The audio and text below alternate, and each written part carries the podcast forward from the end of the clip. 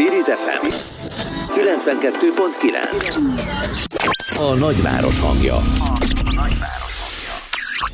a magyarok jelentős többsége támogatja az EU tagságot, derül ki a Medián legfrissebb kutatásából. Egyedül a mi hazánk szavazói körében mérsékeltebb a támogatás, de ebben a körben is csak nem eléri a kétharmadot. Ember Zoltán Leventével, az Iránytű Intézet elemzőjével beszélgetünk a felmérés eredménye kapcsán. Jó reggelt kívánok! Jó reggelt kívánok! Önt a végeredmény, hogy a végéről kezdjük, meglepte?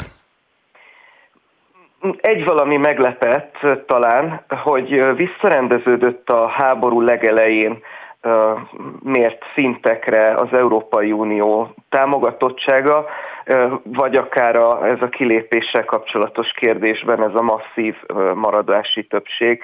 Tehát inkább, inkább az lepett meg, hogy, hogy ugyanolyan erős számok jöttek az Európai Unióval kapcsolatban, mint durván egy évben. Pedig hát az elmúlt egy évben más sem hallunk a kormányzattól, mint hogy Brüsszel miatt van minden, bármit is jelentsen ez. Ez azt gondolnám, hogy elbizonytalanítja azokat, akiknek nincsen egészen szilárd elképzelésük arról, hogy az Európai Unió milyen hasznot hoz és milyen kárt okozhat Magyarország számára. Elbizonytalaníthatja őket az elkötelezettségükben. Igen, ez egyrészt igaz. Hát most már 11-2 éve vagyunk egy ilyen euroszkeptikus, hogy az Európai Unió akár értékeit, akár intézményeit megkérdőjelező kormányzati kampány, folyamatos kormányzati kampány közepette élünk, de azért kicsit vigyázni kell szerintem fiktív helyzetek kérdezésével. Mert az, hogy megkérdezem, hogy az Európai Uniós tagságunkat támogatja valaki, az teljesen tiszta kérdés.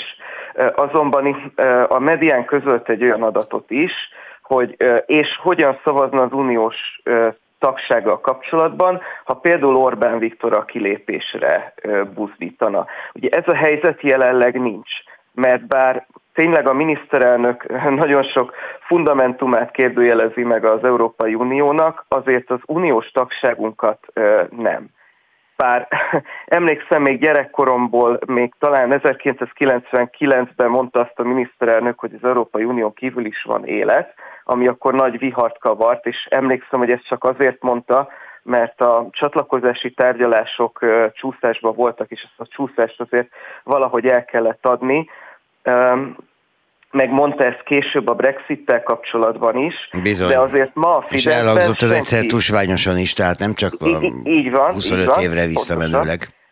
Így van, de akkor, akkor azt hiszem, hogy a britekre célzott ezzel 20 évvel, nagyjából 20 évvel később. De azért senki, tehát a Fideszben nincs olyan falsúlyos szereplő, aki ezt megpendíteni. Én egy, egyetlen egyre emlékszem egy két, hát inkább, nagyjából két évvel ezelőtti Fritz, Fritz Tamás magyar nemzetben megjelent cikkre emlékszem, aki, aki azt írta, hogy komolyan fontolóra kellene venni az esetleges EU kilépésünket, de hát Fritz Tamás nem egy fajsúlyos szereplő. A, hát a kormányzaton belül semmilyen szempontból, de a Fideszben sem gondolom annak, sőt a hétvégén Orbán Balázs a miniszterelnök politikai igazgatója, és úgy tűnik, hogy egyfajta ideológus szerepben is tetszeleg mostanában a miniszterelnök mögött. Ő azt mondta, hogy minél több ország tagja az Európai Uniónak, annál erősebb lesz, mondta ezt a...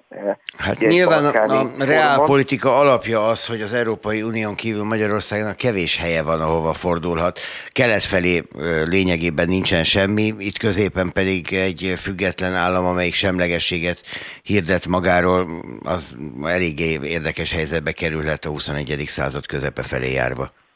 Így van, és most már Ugye lassan a 20 éves évfordulóját fogjuk ünnepelni ennek az Európai Uniós tagságnak, és az emberek nagyon sok előnyét látják. Itt ugye lehetnek kockázatok ebből a szempontból, mert például a, a Fidesz táborban azért felülreprezentáltak azok az emberek, akik az EU-s tagság előnyeit leginkább pénzben, beruházásokban látják, kevésbé teszem azt értékekben.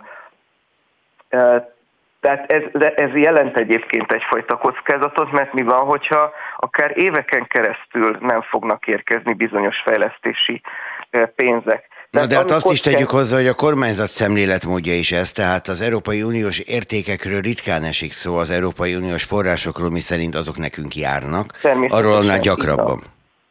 Így van, emiatt, emiatt jelent egyfajta kockázatot, hogy a fideszes szavazók véleménye idővel változhat, esetleg a mi hazánk is gyakorolhat egy olyan hatást, ami, ami a fideszes szavazókra is hatással van. Egyőre ezt egyébként még a mi hazánk szavazóinál sem látjuk. Ott is egy ilyen masszív kétharmados támogatottsága van az Európai Uniós tagságnak. Én azt mondom, hogy a kockázatok tehát az lehet, hogyha évekig nem jönnek a pénzek, ha Fidesz vezetők is elkezdenek ezeken a húrokon játszani, a mi hazánk vezetőivel együtt, és az EU csődöt mond valamilyen szempontból. Tehát a, a, azt a csődöt úgy értem, hogy van egy rossz, rossz vagy elhúzódó válságkezelés, vagy az Európai Unió valamilyen olyan fundamentuma nem tud érvényesülni hosszú ideig, mint például a személyek szabad áramlása, és a Covid alatt azért erre láttunk, vagy akár a menekült válság alatt is láttunk erre utaló jeleket, hogy itt ezt adott esetben országok meg tudják kérdőjelezni. Hogyha ez a három együtt áll, akkor azt gondolom, hogy hogy lehetnek ilyen szempontból problémák, és, és radikálisan változni. Na de a jelenlegi helyzet az viszont több, mint meggyőző, tehát Így hogyha van. említette az előbb a legeroszkeptikusabb társaság, a Mi Hazánk jelentős mértékű támogatottságot tud felmutatni a saját szavazói körében az Európai Unió mellé. Tehát, hogyha úgy tetszik, tegnap, tegnap igen, tegnap Torockai László itt beszélt arról, hogy Bizony érdemes lenne megkérdőjelezni az uniós tagságot, és erről egy népszavazást kezdeményezni. Érdemes lenne gondolkozni a NATO szerepéről a, a magyar hadsereg életében. Szóval, hogy ők ezt rendszeresen pengetik ezt a húrt, hogy önt idézzem, de ehhez képest ezt a zenét úgy tűnik, hogy még az övéik sem hallgatják szívesen. Igen, a, a mi hazánknál nem csak ez az, ez az a kérdés, ahol a szavazó tábornak egy, akár, hát ebben az esetben abszolút többsége, de van, hogy egy, egy erős relatív többség is a párt álláspontjával szemben áll. Ez azt jelenti, hogy a, a szavazóik sok esetben nincsenek tisztában a pártnak a, a, az éppen aktuális irányvonalával, de ez nagyon sok kérdésben megnyilvánul egyébként, tehát itt akár bizonyos háborúval arra adott reakciókkal kapcsolatban, emlékszem a Covid alatt is, sok olyan kérdés volt, ahol a mi hazánk táborának tényleg jelentős százaléka nem azt a véleményt mondta be egy közleménykutatónak, amelyet a pártja egyébként adott esetben egy közleményben vagy egy interjúban közöl. Ez azt jelenti, hogy valószínűleg ők kicsit gyengébben kötődnek a, a mi hazánkhoz, látható is, hogy nem feltétlenül napi hírfogyasztó emberekről van szó, legalábbis nagy, nagy százalékban vagy felülreprezentáltan nem napi hírfogyasztók, illetve valami más miatt kötődnek a párt. Viszont akkor a beugrató kérdést a végére tartogattam. Az ellenzék elsőprő többsége amellett kardoskodik folyamatosan, hogy meg se lehessen kérdőjelezni szinte az Európai Uniós tagságunk érvényességét, mert hogy ez egy alapvető értéke a magyar létnek itt Közép-Európában. Na ebből az ég világon semmit a jelek szerint nem tudnak profitálni támogatottsági szinten, miközben azt mondják, amit a többség. Ez hogyan van? Hát azért azt gondolom, mert nem, nem kérdőjelezte meg ezt az állítást a Fidesz. Én, én itt keresném ennek, hogy ennek a problémának a gyökerét, és nem is számítok azért rá a következő hónapokban, vagy egy-két évben, ugyanis az ellenzéki szavazókat nagyon nagyban mozgósítaná az, hogyha a Fidesz vezetői kezd, vagy a kormánytagok kezdenének el beszélni az EU tagság megkérdőjelezéséről. A Fidesz célja folyamatosan most már hosszú évek óta az, hogy demobilizálja, elkedvetlenítse, az aktív politikától elfordítsa azokat a szavazókat, akik nem az övéi. És egy ilyen lépés pedig pont, hogy nagyon feltüzelni őket. Nem kell túl messzire menni, Ukrajnában a 2013, decemberében pont azért történt tulajdonképpen egy forradalom, mert elálltak a, a, elállt a kormányzat egyik napról a másikra az Európai Unióhoz való közeledéstől, teljes, mindenki meglepetésére és utána meg is bukott ez a kormányzat, és azóta van egy másik... Tehát ezzel azt mondja, hogy voltak éppen az a kulcsa a dolognak, hogy a Fidesz nem húzkodja az oroszlán bajszát, így aztán az emberek nem érzik azt, hogy bármiféle baj lenne. Így van, tehát az euroszkepticizmusban azt lehet mondani, hogy hogy azon, azon a vonaton bármilyen sebességet el lehet érni, amíg nem kezdik el magát a tagságot annak a tagságot vagy a kilépést megkérdőjelezni. Így viszont tét nélkül lehet brüsszelezni folyamatosan. Értjük. Nagyjából ez a helyzet. Ember Zoltán Levent az Iránytű Intézet elemzője. Köszönöm szépen. Köszönöm. Spirit FM 92.9 A nagyváros hangja. A nagyváros. Tavaly decemberben fogadta el az országgyűlés azt a törvényt, amely alapján, ha egy egyház kéri, az általa fenntartott ingatlanok tulajdonjogát át kell adni neki. Az egyházak kérése kapcsán egyre több településen lehet hallani a felháborodott szülők, polgármesterek hangját. Gémesi Györgyel, a Magyar Önkormányzatok Szövetségének elnökével beszélgetünk. Aki Gödöllő polgármester, úgyhogy rögtön adja magát a kérdés, hogy Gödöllőn is van-e ilyen helyzet. Jó reggelt kívánok! Jó reggelt kívánok, köszöntöm a rádió hallgatókat. Gödörön nincs ilyen helyzet, mi az egyházi ingatlanokat az egyházi kárpotlás keretein belül rendeztük még annak idején, és nagyon szépen békésen tudtak akkor még önkormányzati fenntartási iskolák és az egyházi iskolák egymás mellett működni, némi nemű forrást is kaptunk, ezekére a kárpotlási dolgokért. Ez a kárpotlási folyamat lezárult tulajdonképpen, és hát most egy új fejezet nyílt ezzel a jogszabályjal, ami hát komoly turbulenciát okoz és okozott. Jól értem, polgármester úr, úgy van, hogyha egy egyház rámutat egy épületre, akkor azt kérheti, és az övé lesz?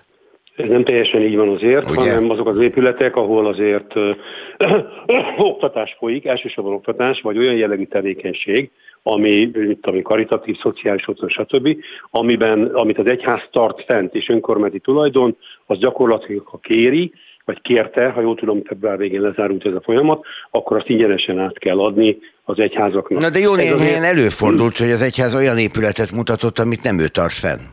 Igen, és sokszor olyan épületek is vannak ezek között, ahol az épület egyik felében folyik ez a tevékenység, a másik felében pedig önkormányzati feladatok ellátásával folyik. Tehát a probléma több, több, több sebből ez a dolog, és nem az ellen van kifogáson, vagy a Magyar Ökötek Szövetsége nem azt mondja, hogy ne legyenek ilyen típusú tulajdoni átruházások, hiszen ha egy oktatás folyik abban az épületben, ha azt az egyház tartja fönt, ha ő, ő újítja föl, akkor nyilván az ingatlan tulajdonjoga több mozgásteret biztosít a számára, de az is igaz, hogy lehetett volna ezt olyan formában csinálni, amikor az iskolák államosítása történt, akkor nem tulajdont vett el tőlünk az állam, hanem vagyonkezelői jogot.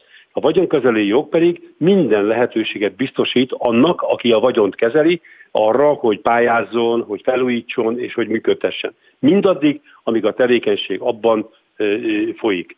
Most ez a jogszabály ezt megfejelte azzal, hogy tulajdont veszel az önkormányzatoktól, és ez több problémát tett fel. Egyrészt, amit az előbb elhangzott, soha nem volt egyházi tulajdon. Másrészt, ebben a tulajdonban más tevékenység is folyik. Harmadrészt, a tulajdon hatalmas vagyonvesztéssel jár. Tehát ezt csomagban kellett volna kezelni, és mind az egyházi kárpótlást úgy vezényelni, hogy kérem szépen igen, akkor ezeket az ingatlanokat ugyan nem volt az egyházi soha, de kapja meg, és ezért az önkormányzatokat valamilyen formában kárpótolni kell. Van egy Tehát, teljesen naív felvetésem, én, én tudom, hogy szinte a butaság szintjéig naív, de azért én ezt elmondom. Tehát én egy, egy város lakója vagyok, a városnak van vagyona, a város vagyona, tehát a város lakóinak nekem is, a mi közös vagyonunk. Abból nekem papírforma szerint jut valamennyi rész, amit egy tolvonással elvesznek tőlem, anélkül, hogy megkérdezték volna, hogy mit kérek érte cserébe, vagy egyáltalán adom-e magamtól. Akkor én, mint polgár, erről mit kellene, hogy gondoljak? Nagyon jó felvetés egyébként, mert akkor mi a következő lépés? Mert ez most rendben van, jó, az oktatás folyik, ott egy szociális otthon van, olyan tevékenység folyik, a durva a dolog egyeztetés nélkül történt, vagyonvesztéssel jár, és ahogy említettem, százsebből vérzik. Na de akkor mi a következő? Hogyha valakinek valamilyen formában odafönt megtetszik egy vagy más települési vagyontárgy, nevezetesen Gödöllön a Királyi Kastélyban lévő önkormányzati tulajdon, nem a kastélyban, hanem a kastélyt működtető társaságban, akkor egyszerűen egy tolvonással elveszi. Ez a fő probléma. Itt sárba tiporták az önkormányzatiságot, nem volt egyeztetés, szerintem az egyházaknak sem ilyen formában kellett volna ez. Alkalmas arra, hogy összeurassza az egyházakat az önkormányzatokkal, a, a, a lakókat az egyházakkal, és megint arról beszélünk, ami ne, a, nem arról beszélünk, ami a lényeg. Én tisztelem, és nagyon jó, hogy az egyházak visznek karitatív tevékenység, oktatási tevékenység. Az is igaz, hogy amikor az államosítások voltak, az iskola államosítások, nagyon sok önkormányzat az államosítástól menekült az egyházak irányába, akik ugye befogadták az oktatási intézményeket, és akkor növekedett meg 17%-ra az, az egyházi fenntartású, egyházi működtetési oktatási intézmények száma, mert előtte a 8-9 százalék volt. És gyakorlatilag itt, itt egy, egy normális egyeztető folyamat kapcsán lehetett volna ezt rendezni. Itt egy nagyon durva sárba tiprása volt, van az önkormányzati jogoknak, az önkormányzati autonómiának, ami nem hiányzik szerintem se az egyházaknak, se az embereknek, se a lakóknak, de hát a politika így döntött, egy tolvonással el lehet vinni ezeket a vagyontárgyakat úgy, hogy semmiféle kárpótlást nem kapnak az önkormányzatok. Hát vagy el lehet, vagy nem. Itt ez egy érdekes kérdés. Ugye Békés Szent András polgármester azt mondja, hogy jöjjön a bilincs, ő nem adja. Hát nem tudom, Igen. hogy ez ilyen egyszerű-e. Új Buda meg azt mondja, hogy hát azért az egy egészen furcsa helyzet, hogy 9 milliárd forintnyi ingatlant vinnének el hirtelen az egyházak tőle egy tolvonással. Igen, lehet tiltakozni, de hát ismerjük a kétharmadnak a sajátosságát és a, NERV törvényszerűségeit, tehát itt sok mozgástér nincs. Egyetlen egy mozgástér van, és én azt gondolom, ha a, és az egyházak bölcsek, én azt gondolom, hogy vannak olyan, olyan magas szinten, hogy felülemelkednek mindenféle kormányzat és pártpolitikai dolgokon, hogy leülnek két oldalúan az érintett településsel, és végigbeszélik a folyamatot. Tehát lehet egyezkedni nyilván, azt nem tiltja a törvény, hogy az érintett önkormányzat, ahol ilyen probléma van, az leüljön a pont érintett egyházzal, mint egyiket a főváros tette, Karácsony Gergely nyilatkozott is erről talán, hogy, hogy Érsek úrnak írtak levelet, és kétoldalú egyeztetést kezdeményeztek az ingatlanokkal kapcsán. Én ezt tartom a legjobb megoldásnak, mert ez nem a feszültséget növeli a két fél között, és üzengetnek egymásnak a sajtóban, hanem meg tudná mutatni azt, hogy, hogy lehet ebben az országban párbeszéd.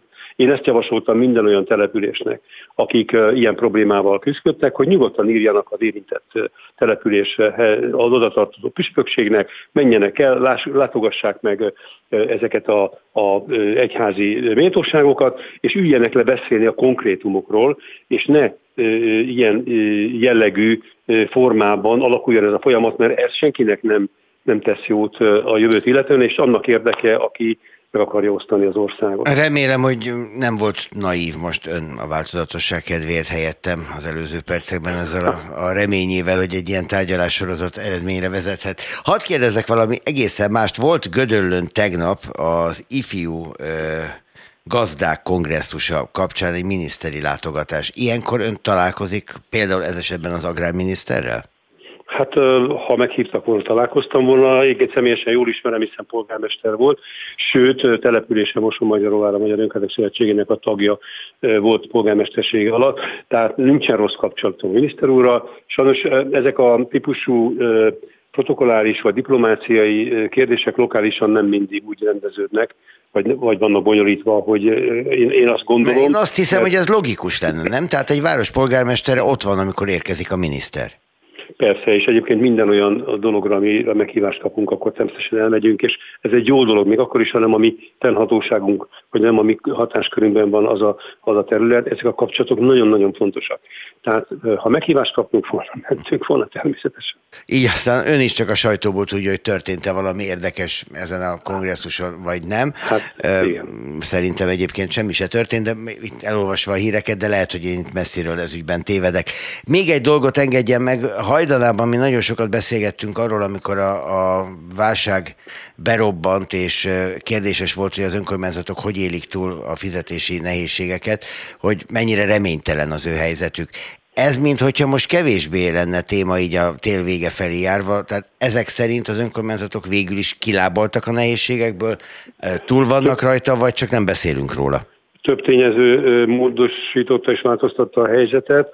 Nyilván a jó időjárás és a gázár zuhanás, ami most 50 euró alatt van, az sem egy kis ár, hiszen a korábbi 4-5-szöröse, de nem 10 és 15-szörös. Ez az egyik dolog. A másik, megalkották az önkormányzatok a költségvetésüket, ahogy én rálátok erre, nagyon sokan, nem kamu költségvetést, mert ezt nem lehet mondani, de hát olyan jellegű költségvetést csináltak, amivel az év végéig papíron, papíron kihúzzák, tehát most nem mondok település nevet, 3 milliárd forint ingatlan értékesítésbe van írva, de hogy az az ingatlan el fog kelni, annyira fog elkelni, bevételt tud-e hozni a település, azt nem tudni ma még. Tehát van egy kis bűvészkedés a költségvetésekkel. Hát igen, ki van egyensúlyozva, mert mínuszos nem lehet, de összességében azt tudom mondani, hogy messze nem vagyunk túl ezen a dolgon. Itt van már is a következő előttünk. A Magyar Önkötök Szövetsége energia, Nemzeti Energia Kerekasztalt hívott össze, ennek keretein belül elkészült egy anyag 17-én áprilisban egy konferencia, azt bízom, hogy a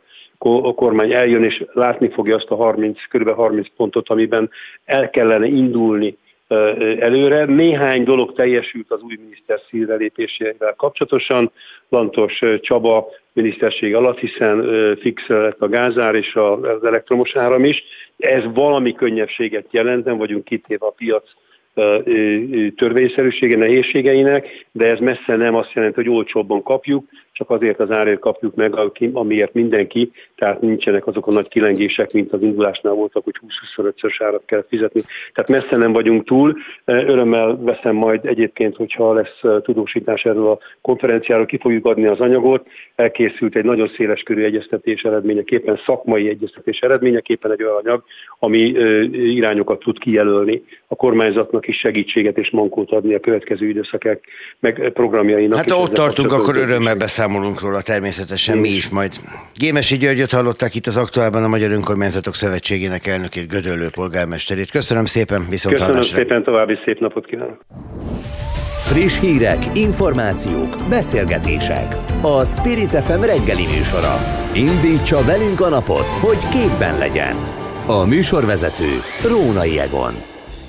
A társadalmi vitára bocsátott építészeti törvény koncepciójában a természeti környezet megóvására hivatkozva a Lázár János vezette építési minisztérium szigorú keretek közé szorítaná az új beépítésre szánt területek kijelölését. Az új építkezések indításához olyan feltételeket szabnának, amelyeket a vonzáskörzet településein szinte lehetetlen lenne teljesíteni. Csőzik Lászlót, ért polgármesterét kapcsoljuk.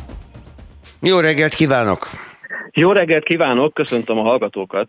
Polgármester úr, érd lényegében egy tipikusan olyan település, amiről ez a törvény szól. Tehát azok a városrészek, amelyek a külterület beépítésével jöttek létre, azok ilyen alvóvárosoknak minősülnek. Igazából ez ellen lépne fel Lázár János, hogyha én jól értem a szándékot, most a, mi van a leírt, leírt szövegben, az egy másik kérdés. Ön egyetérte egyrészt ezzel a megállapítással, másfelől pedig a szándékkal, ha az ez olyannyira ért specifikus, hogy én visszavezetem egy kicsit ha úgy tetszik, nagyképűen arra a találkozóra, amikor a Megyei Jogú Városok Szövetségének ülésére, a polgármesteri tanácsülésre eljött a miniszter úr.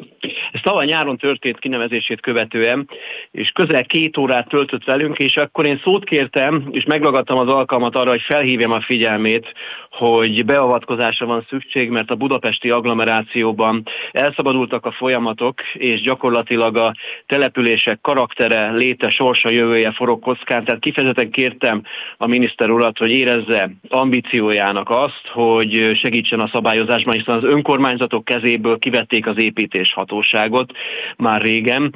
Eszköztelennek éreztük magunkat. Most azt ígérte, hogy fogadni egy választ, Hát a válasz megérkezett, és voltak éppen én pozitívnak értékelem, de mennyire jellemző, hogy igazából nem megbeszél itt a folytatást, hanem jön egy jogszabálytervezet.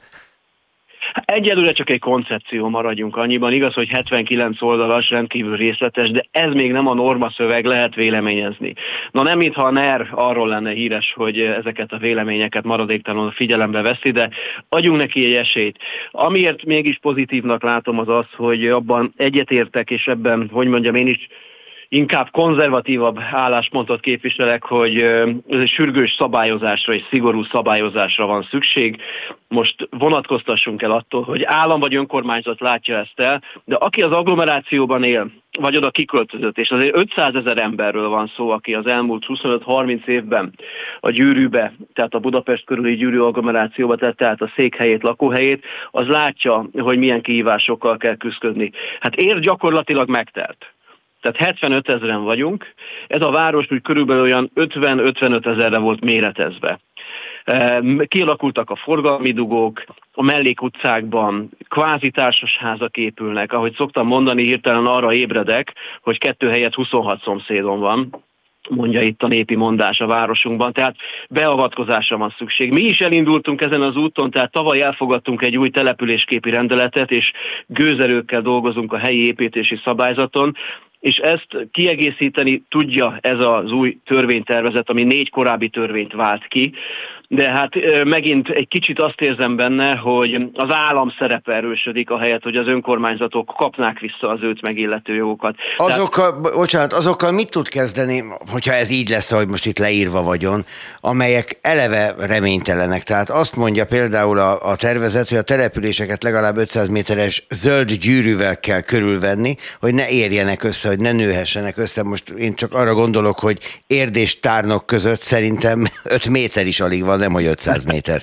Hát ilyen értelemben integetünk a vonat után, tehát össze vagyunk nőve Diósdal, Török Bálintal, a 22. kerülettel, tárnokkal, tehát az utca egyik oldala Diósd, a másik oldala Érd, tehát ez már egy megkésett dolog. Esetleg azt lehet mondani, hogy itt a Biatorbágy, Ecsek és Tárnok távolabbi része felé eső zöld területek védelmet kaphatnak. Ez egyébként helyes törekvés. Tehát én, én komolyan mondom, ritka, ritkán szoktam így fogalmazni, de itt most nagyjából egyetértek a szabályozás irányával, mert mi is ezt kértük. Viszont egy csomó Tehát... önkormányzat meg azt fogja mondani, hogy nekik a bevételi lehetőségük vészel azzal, hogy mondjuk a külterületeket nem jelölhetik ki beépítésre, amiből eddig egyébként egész jól értek. Hát igen, csak nem mindenki tudta ezt úgy megragadni, hogy az a települése előnyére várt, mert gyakorlatilag az anyagi érdekek mindig fontosabbak voltak. Az új betelepülők támasztotta anyagi előnyök fontosabbak voltak annál, mint sem, hogy a városfejlesztés aranyszabályát betartsa egy település érd ezt módszeresen negligálta az elmúlt száz évben. Ez az azt jelenti, hogy akkor engedek be új lakosokat, hogyha velük együtt, a beköltözéssel együtt az infrastruktúra is maradéktalanul fejlődik, és ez erről szól. Tehát arról, hogyha egy új lakónegyed indul, akkor ott kell lenni útnak, a közműellátottságnak biztosítva kell lennie, és ami szintén nagyon fontos, az intézményi ellátottság. Tehát ez különösen a mi városunkat érinti, ahova gyerekes családok jönnek. Tehát bölcsi, óvoda, iskola kell, hogy legyen. Ma teljesen tele vannak az érdi óvodák és egyéb intézmények, tehát nem tudjuk elhelyezni a gyerekeket. Arra pedig a városnak nincs forrás, hogy mondjuk óvodát bölcsödét építsen? Á, abszolút nincs. Tehát annyira ki vannak zsigerelve a települések, hogy teljes a kitettség a kormány, az állam, illetve az Európai Unió jó indulata, támogatási és pályázati lehetőségei irányába. Na de akkor ez a többi Ma... fejlesztést is leírja nagyjából. Önöknek kellene nyilván akkor útfejlesztés, kellene közösségi közlekedés fejlesztés, és számtalan olyan dolog, ami az életminőséget javítja, mondjuk a város széli részeken. Gondolja el, az elmúlt 30 évben 20%-kal nőtt a város lakossága, viszont az infrastruktúrája meg messze nem fejlődött ilyen mértékben. Tehát ahhoz, hogy ér, utolérje magát, ahhoz most egy stoppal kéne élni, egy, egy, mondjam, egy létszámstoppal, változtatási tilalom, beköltözési tilalom, stb. Egyszerűsítsük le, és körülbelül 100 milliárd forintot kellene rákölteni a városra három-négy új óvoda, két új bölcsöde, még egy új iskola, utak felújítása, és a több új autópályás nyomópont sorolhatnám. Tehát ennek megáll kellett parancsolni. Az elmúlt három évben én körülbelül három alkalommal mondtam határozott nemet lakópark építésre, ellene voltunk minden belterületbe vonásnak, Érden speciális a helyzet, mert itt a foghitelkek száma olyan, olyan magas, hogy még körülbelül 2000 telek építhető be a városban. Tehát akár ért felszaladhat 90-100 ezeres nagyságrendre is, ami azért lássuk be, eléggé sok lenne egy agglomerációs város szempontjából. Amit a törvényjavaslatban viszont sérelmezünk az az, hogy nem adták vissza az építéshatósági jogköröket nekünk, tehát nem egy kézben van, ennyiben eszköztelenek vagyunk, ezért írni fogok a miniszter úrnak ebből a szempontból, hogy gondolja ezt át újra, vagy legalább azt engedje meg, hogy ezekbe az építésügyi engedélyezési folyamatokba, mint ügyfél, lépjen be az önkormányzat, hogy legyen rálátásunk. Mert nagyon nehéz, hogy mi alkotjuk meg a helyi szabályozást, gondoskodunk műemlékvédelemről, egy csomó dologról, de aztán amikor a frontvonalon ott van az egyszerű bejelentéses építkezés, ott van a társasházépítés, nem igen látunk bele ebbe a történetbe, pedig ez fontos lenne teljesen megváltozott a város karaktere az elmúlt években, évtizedekben a hátrányára. Én azt mondtam az új főépítészünknek egy évvel ezelőtt, hogy nagy udvaron, nagy házakat szeretnék látni. Szeretnénk megfékezni a társasházépítési lázat. Tehát nonsens az, hogy csőstül jönnek ki a fiatalok, és torzul el a város kertvárosi arculata valami egészen mássá.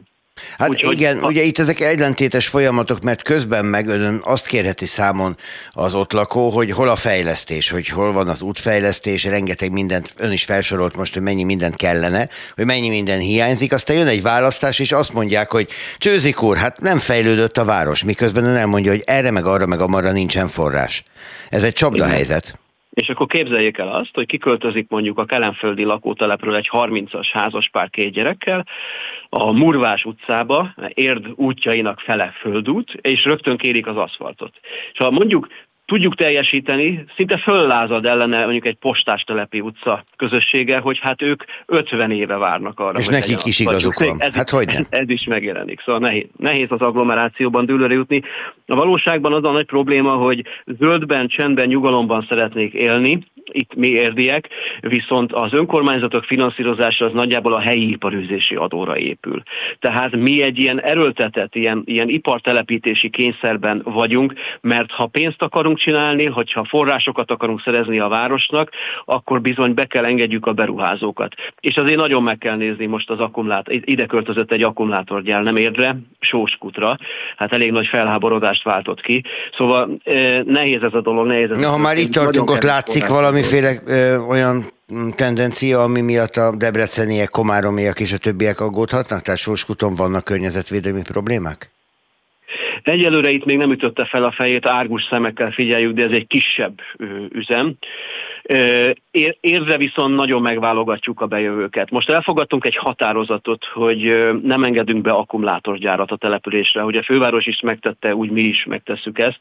A törvénytervezet is ugye ebbe az irányba lépkedik. Nem is értem, hogy, hogy hogy rezonálhat ilyen rosszul a debreceni történetre a törvénytervezet, mert én leg, leginkább azt hiányolom belőle, hogy ugye nyakunkon az ökológiai válság, és polgári jóízlésről, meg korszerű kritikai regionalizmusról beszél a koncepció, tehát sokkal jobban kellene figyelni a, arra az ökológiai válságra, amik tehát közigazgatási válaszokat várunk. Ez, ez is egy hiátusa ennek a törvénytervezetnek. Tudja, tudja, ízlésen nem lehet vitatkozni, a polgári jó ízlésen sem ezek szerint. Egy dolgot mondjon el nekem, a város Fideszes képviselői megszavazzák az akkumulátorgyár kizárását ért területéről? Ha jól emlékszem, csak a volt polgármester nem szavazta meg, a többiek megszavazták. De vita nélkül, tehát nagyon érdekes volt. Előterjesztettük, a mi frakciónk valamennyi tagja aláírta a javaslatot, és nem volt hozzászólás. Szavaztunk, és ha jól emlékszem, a hivatali elődöm tartózkodott, vagy nemmel szavazott. Volt De már olyan, hogy valamit beterjesztett, és a hivatali elődje igennel szavazott rá? Technikai jellegű módosításokra igen, de csak szeretném mondani, hogy ellenzéki önkormányzatot vezetek, mármint hogy én magam ugyan nem vagyok pártnak a tagja, de ellenzéki pártok jelöltjeként nyertem. A, és nagyon érdekes, hogy amíg a kormányzat szereplőivel józan normális hangot lehet találni, lehet kooperálni ügyek mentén, addig a helyi fideszesekkel ez szinte lehetetlen. Hát most mondott egy ellenpéldát. Induljunk ki abból, hogy mindenki változhat, lehet, hogy ez a hangulat is változik talán. Reméljük. Hát legyünk optimisták. Csőzik úr, köszönöm szépen, hogy itt volt Nagyon velünk. köszönöm. Érd megyei jogú város polgármestere Csőzik László beszélt az imént. Spirit FM 92.9 A nagyváros hangja. A nagyváros. Mozgalmasak voltak az elmúlt napok külpolitikai eseményei. Orbán Viktor Emmanuel Macron francia elnökkel találkozott, csütörtökön Törökországba utazott. Mindeközben az EP hangsúlyozza, fontos megerősíteni az EU egységét Belorusszal szemben. Sajnálja Szijjártó Péter februári Minszki útját szerdán elfogadott állásfoglalásukban. Szent Iványi Istvánt külpolitikai elemzőt kapcsoljuk. Én azért azt úgy érzem, hogy nem teljesen szokásos, hogy az Európai Parlament egy európai politikus tárgyalását, ráadásul egy külügyminiszter tárgyalását kommentálja és elítélje, már pedig itt most ez történt. Jó reggelt kívánok! Jó reggelt kívánok! Nem teljesen szokásos, de az sem szokásos, sőt, teljes mértékben szemben megy a közös európai állásponttal, hogy Szijjártó Péter Minszbe utazott. Ugye ennek nem a háborúhoz van köze, sokan azt gondolják, hanem sokkal korábban, 2020. augusztusában volt egy nagyon csúnyán elcsalt választás Belarusban, majd ezt követően egy rendkívül durva és brutális megtorlás a tiltakozókkal szemben, és ezután az Európai Unió kijelentette, hogy nem ismeri el Lukasenka elnököt, illetve rendszerét legitim képviselőnek, és nem tart fenn vele magas szintű kapcsolatokat. Alacsony szinten egyébként vannak kapcsolatok. Ezt idáig mindenki be is tartotta, tehát ez egy közös és szilárd álláspontja volt az Európai Uniónak. Ezt még csak tetézte Belarusnak az a viselkedés, amit a háború során mutat, tehát ő valójában területet, támaszpontokat, logisztikai hátteret biztosít az orosz agressziónak. Ezek után igencsak meglepő volt, hogy Szijjártó Péter megszegte ezt a közös álláspontot, sőt provokatívan nyíltan szembe ment vele, úgyhogy nem ilyen értelemben nem szokatlan, de valóban talán első ízben fordult elő, hogy nevesítve egy európai külügyminisztert bíráltak az Európai Parlamentben. Az viszont kiderült, mert nekünk magyaroknak hogy nyilván ez is érdekes, hogy tulajdonképpen mit keresett ott Szijjártó Péter. Ugye találkozott, biztosan találkozott a külügyminiszterrel, és talán találkozott az elnökkel Lukasenkával. Igen, Lukasenkával, erről fénykép is van. Ő azt mondja, hogy a kapcsolatokat fenn kell tartani, és hogy ő a békéről beszélt, és a béke szükségességéről. Ezzel és ezért el kell utazni Minskbe, hogy erről beszélhessen? Szerintem nem kell elutazni, nincsen neki erre semmiféle értelme. A béke egyébként nem Lukasenkán múlik. Lukasenka az gyakorlatilag egy bábja Moszkvának, tehát semmilyen önálló cselekvéssel nem rendelkezik. Ha ő valóban békét akarnak, akkor már régen kiutasította volna a területén lévő orosz csapatokat, illetve rakétaállásokat, támaszpontokat. Tehát ez teljesen értelmetlen volt ilyen szempontból valóban, és nem láttak racionális magyarázatot. Egy provokatív lépés volt a Szijjártó Péter részéről. Aki egyébként már amikor Minskben volt, már akkor elmondta, hogy őt ezért támadni fogják. Tehát azzal a tudattal érkezett Minskbe. Nyilván azzal a tudattal szervezték ezt a tárgyalást, hogy valami módon a magyar kormány mozgásterét megmutassák, vagy bővítsék. Van ennek az Európai Uniós térben értelme? Szerintem nincs. Szerintem most már a magyar kormány egyik rossz lépést a másik után teszi, teljes mértékben elszigetelődött ebben az ügyben, és ahelyett, hogy közelítene a közös európai állásponthoz, mert ez lenne az ország érdeke. Egyébként a kormányi is, mert, mert szeretné, hogyha konszolidálódna a viszony, hozzáférhetne az európai támogatásokhoz. Ez nem ezen keresztül vezet az út, hogy folyamatosan kihívóan a közös állásponttól elhatárolódik, vagy azzal szembe megy. Igen, Szijjártó Péter már akkor kijelentett, hogy bírálni fogják. Ő pontosan tudta, hát ezt ez egy közismert dolog, hogy mi az európai a közös álláspontja, de nem először megy szembe. Hát az is egy közös álláspont volt, hogy Lavrovval sem találkoznak. Ő két alkalommal is találkozott a háború kezdete óta, egyszer New Yorkban, egyszer pedig Moszkvában.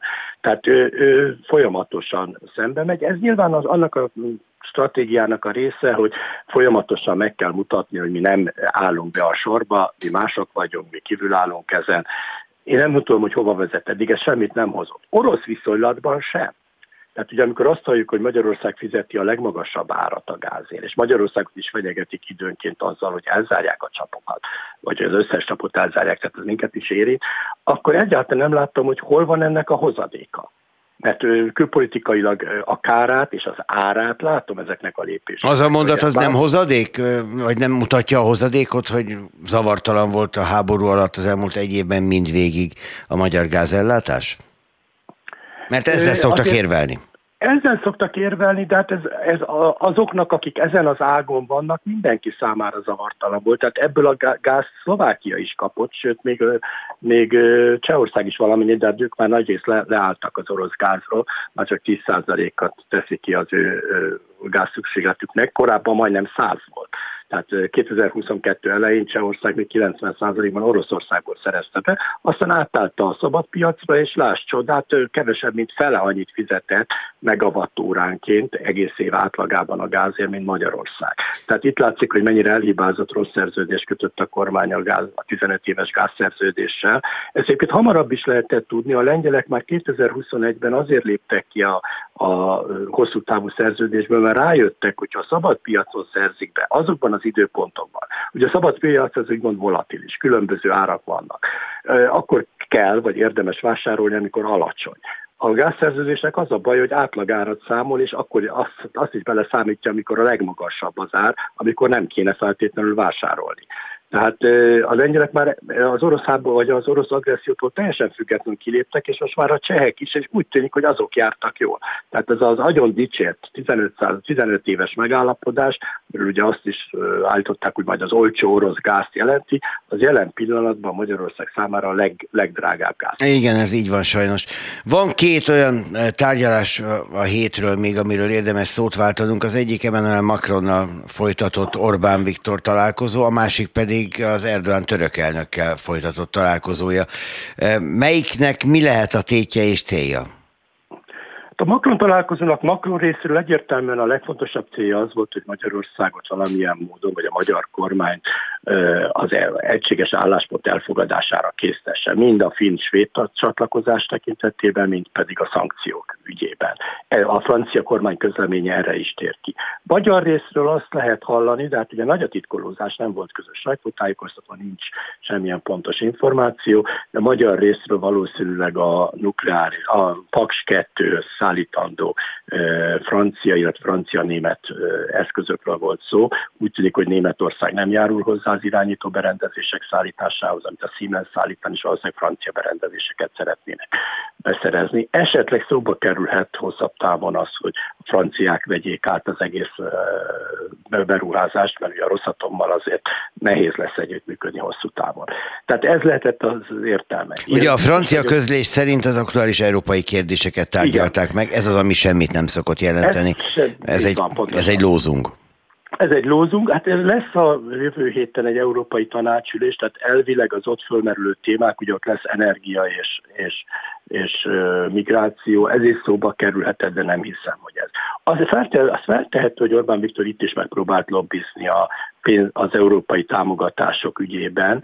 Ugye eredetileg az volt az elképzelés, hogy március végén dönt, döntés születik a, nem az 55% befogyasztásáról, de a maradéknak az átengedéséről. Ma úgy tűnik, hogy ennek semmi esély nincs, de, de valószínűleg itt még egy erős lobby tevékenység folyik. Én ezzel hozom összefüggésbe a finn és svéd NATO csatlakozás ratifikációjának az elhalasztását. Hát azt nem lobbinak, az zsarolásnak hívják. Hát igen, igen, igen. Azt a részét már inkább zsarolásnak hívják, de mondjuk a francia elnöknél valószínűleg inkább lobbizni próbált ennek érdekében. Tehát ő nagyon szeretné, hogyha valamilyen pénzekhez hozzájutna. Ma úgy tűnik ugyan, hogy júniusig Magyarország nagyobb problémák nélkül ki tudja húzni, de ha nem érkezik meg nyárig, a, nem érkeznek pénzek, akkor, akkor nagyon nehéz helyzetbe kerül gazdaságilag is. És Erdogan mi, mi áradban volt?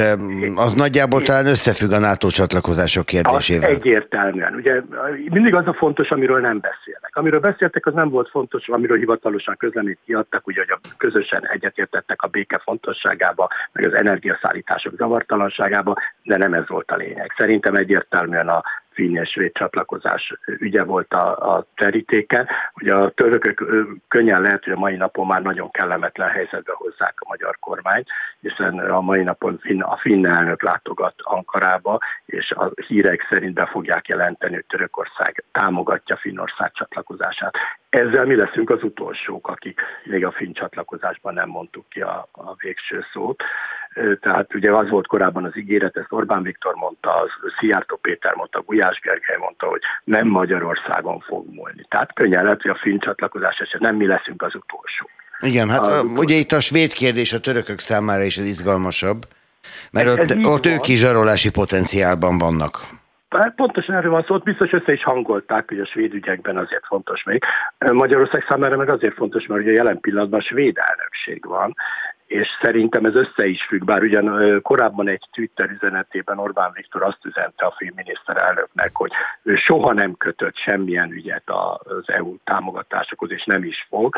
Nagyon úgy tűnik, hogy dehogy is nem. Ugye a svéd elnökség van, és hát szerintem szeretnék kijelöltetni, hogy még a tanács, utolsó márciusi tanácsülésen valahogy a magyar támogatások ügyében legalább egy részleges engedmény szülessen. Én, én ezzel hozom összefüggésbe a, a dolgokat.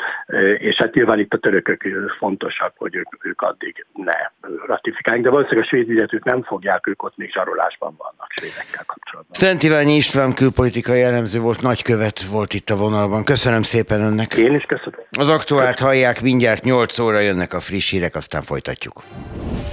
Friss hírek, információk, beszélgetések. A Spirit FM reggeli műsora.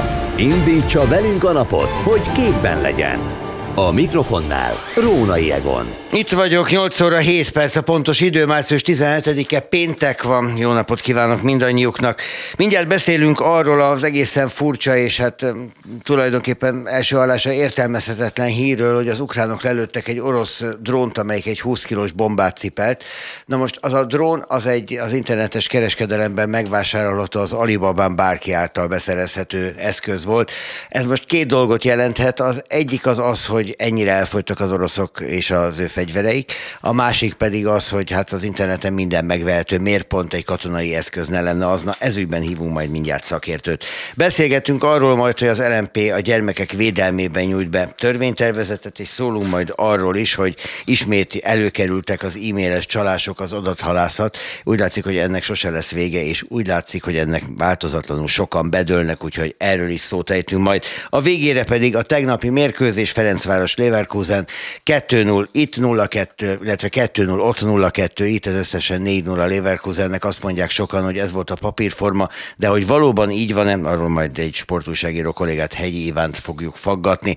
Ez lesz az előttünk álló egy óra tartalma, elég sokféle, úgyhogy remélem mindenki megtalálja azt, amiért érdemes velünk maradnia.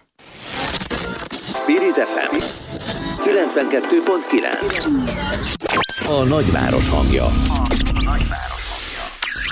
Az orosz-ukrán háború egyik legnagyobb kérdése mindig a fegyver utánpótlás, szállítmányozás. Milyen most a fegyver ellátottsága a két országnak? Erről beszélgetünk Demko Attilával, az MCC geopolitikai műhelyének vezetőjével. Hát egész pontosan majd erről is. Jó reggelt kívánok! Jó reggelt kívánok! Én, amit az előbb mondtam, arról jutott eszembe az, hogy beszélgessünk mi valamennyit erről a témáról. Ugye ezt az UAV-ot, amit lelőttek az ukránok, ezt 15 ezer dollárért lehet megvásárolni a kínai elkereskedelmi weboldalakon, ami hát azért, hogy abban a megközelítésben eléggé érdekes, hogy oda fanyalodtak az oroszok, hogy ilyet vesznek, ennyiért veszik, és így vetik be. Hát az oroszok ezt alapvetően az ukránoktól tanulták el. Az ukránok rendkívül hatékonyan használták az átalakított egyébként szintén kínai drónokat az oroszok elleni támadásra. A legegyszerűbb, legkisebb drónokat arra, hogy egy darab gránátot dobjanak le mondjuk alvó katonákra, a lövészárokba alszanak, számtalan ilyen videó van ukrán oldalon is, illetve használtak hasonló a lelőtthöz hasonló kínai drónokat Szevasztopol elleni támadásra is az ukránok. Tehát az oroszok eltanulták azt, hogy viszonylag olcsó az Alibabán megrendelhető drónokat át lehet alakítani katonai eszközzé, és, és nagyon hatásosak is tudnak lenni. Tehát uh, itt igazából arról van szó, hogy az oroszok tanulnak, ha nem is túl gyorsan, de tanulnak, és az ukránoknak rendkívül ötletes, ötletes megoldásait egész egyszerűen ellopják és felhasználják. Tehát én azt mondanám, hogy igen, egyébként van egy olyan probléma az oroszoknál, látjuk azt, hogy a régi erőre rengeteget költöttek, nagyon szép, nagy hatótávolságú, gyönyörű vadászgépeik vannak, csak ezeket nem tudják alkalmazni, mert nagyon erős az ukrán légvédelem, viszont a drónokra nem költöttek eleget. Tehát a hmm. drónok fejlesztésére is magukra a drónokra nem költöttek eleget, ezért kellett Iránhoz fordulniuk, meg ezért kell az Alibabáról rendelniük. De Ugye ezért mondom, van az a helyzet, hogy azt mondják, hogy az orosz fegyverek hihetetlenül fejlettek, csak nincs belőlük, amiből viszont sok van, azok meg korszerűtlenek. Pontosan, tehát amiből nagyon sok van, az még a Szovjetunió alatt készült, letárolták hatalmas raktárakban, és azokat most szedik elő, próbálkoznak velük valamit csinálni, hogy modernizálják őket, van, amikor sikerül, van, amikor nem. Én azt mondanám, hogy az oroszok, oroszok tényleg nem készültek fele, megfelelően erre a modern háborúra. Amire készültek, az nem történt meg, tehát például a légerejüket nem tudták bevetni, hihetetlen dollár, 100 milliárdok állnak az orosz vadászgépekbe, és talán az elmúlt egy-két hétben, meg vadászbombázókban tudják őket nagyobb számba bevetni, mert most már nagyon úgy tűnik, hogy az ukránoknak a légvédelmi rakétájuk most Avdivka környékén, Bakhmut környékén hát gyak, gyakrabban használják ezeket a 30-40-50 millió dolláros gépeket, de amire nem költöttek, azok a 15 ezer dolláros drónok. Nem költöttek eleget. Van egy-két jó drón, típusuk az Orlán dróncsalád, az jó, a Lancet dróncsalád, ez egy öngyilkos drón, az jó, de le vannak maradva az Egyesült Államoktól, Izraeltől, Kínától ezen a téren, meg még Irántól is. Az, hogy az ukránok fogynak a légvédelmi eszközökben, vagy megfogyatkozott azoknak a száma, az egyúttal nagyjából leírja az ukrán haderő problémáját is? Az ukrán haderőnek az a problémája, hogy ugye saját gyártási kapacitásait megsemmisítette Oroszország. Ukrajnának volt egy meglehetősen komoly védelmi ipara, ugye az oroszok ezeket az első hónapokban ezeket a gyárakat jó részt megsemmisítették, tehát a nyugatra szorul. Lőszerben a nyugatra szorul most már eszközben is. Tehát, és a nyugat ugye meg alapvetően nem erre készült. Még az Egyesült Államok sem, de az európaiak főleg nem, hogy egy szinte első világháborús méretű lőszerfelhasználást kiszolgáljon. Tehát ez a probléma, és ugye ez igaz a, a légvédelmi rakétákra is. Tehát amikor az oroszok, oroszok támadták az ukrán infrastruktúrát az elmúlt hónapokban, akkor nem csak az infrastruktúrát támadták, hanem lemerítették az ukrán légvédelmi rakétakészleteket is.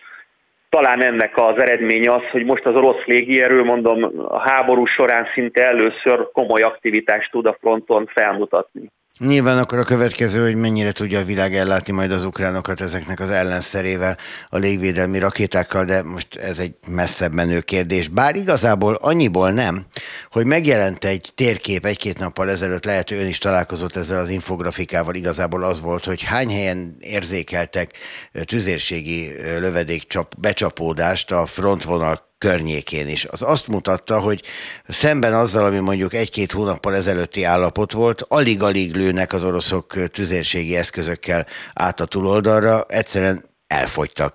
De ez mennyire lehet hiteles egy olyan haderő esetében, mint az orosz haderő? Én értem, hogy drónból kevés van, de hát lőszerből?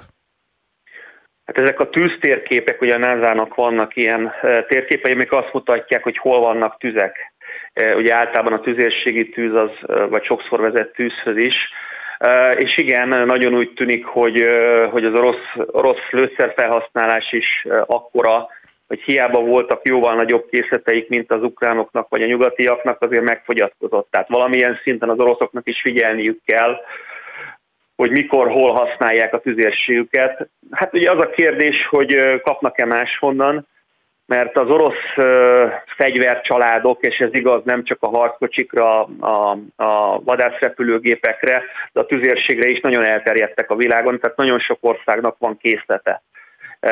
És olyan országoknak, akik nincsenek kifejezetten jóban a nyugattal, tehát itt Kínára utalok, Észak-Koreára utalok, Iránra utalok, ahol a nagyon nagy készletek vannak, de be tudnak-e onnan szerezni, ha nem. Az oroszok számára is problémát okoz a lőszerhiány, de a az orosz probléma talán kisebb, mint az ukrán. Tehát Lehetséges, hogy ezt a háborút ezt fogja eldönteni egyébként? Tehát, hogy beszélünk uh, itt mindenféléről, áttörésről, ellentámadásról, majd jön a tavasz, és akkor az ukránok támadnak, vagy az oroszok támadnak, fegyverszünet kéne, béketárgyalás kéne. Nem lehet, egyszerűen az történik, hogy elfogynak az eszközök? De, tehát, tehát az a kérdés, hogy ki fogy el előbb. Ez az alapvető kérdés, és akkor itt jön be az, az, az a tény, hogy az orosz lakosság az négyszeres, és azért meghalna, nyugat adhat fegyvert Ukrajnának, és ad is, de, de azért katonát nem fogadni. Én ezt nem tartom valószínűleg, hogy odáig eljutnak a dolgok, mert az egy hihetetlen eszkaláció lenne. Tehát itt az élőerő arányok döntenek, illetve tényleg dönthet a, a lőszer. Csak hát itt ugye az, mondom az a probléma, hogy Észak-Koreának, Kínának, Iránnak hatalmas készletei vannak még, ami nyugaton nincs meg. Ugye főleg észak egy Észak-Korea gyakorlatilag a tüzérségre építette a, a stratégiáját Dél-Koreával szemben, elképesztő méretű tüzérsége van, és ehhez valószínűleg, ugye ezek titkos, titkos adatok, de de nagyon-nagyon valószínű az, hogy rendkívül nagy a készlete tüzérségi lőszerből Észak-Koreának, és nagyon úgy tűnik, hogy adtak már át az oroszoknak. Most az a kérdés, tényleg, hogy Kína és Észak-Korea, pontosabban hát mondjuk azt, hogy Kína hova áll, mert Észak-Korea Kína nélkül nem fog lépni. Ha az oroszok mellé áll, és azért erre vannak erre mutató jelek, akkor az oroszok nem fognak kifogyni, vagy később fogynak ki a tüzérségi lőszerből, mint a ukránok. Az a friss hír egyébként az ukrán-orosz háborúról, hogy megindultak az oroszok Szlovjansk felé, miközben nem foglalták el még mindig Bakmutot. Ez a két város, ez a két település, ez gyakorlatilag lassan a hírkövető emberek életébe beépül szerte a világon. Ezeknek van akkor a stratégiai jelentőségük, mint amekkora pusztulást okoznak ott a fronton szolgáló katonák körében? Ugye egy kis falut foglaltak el Szlovjansk irányába, 23 kilométerre a Wagneresek, amit valószínűleg nem védtek komolyan az ukránok. Tehát eh, én nem látom azt, hogy Szlovjansk ellen támadásra addig sor kerülhet, amíg Bakutot, Sziversket és Limant be nem vették.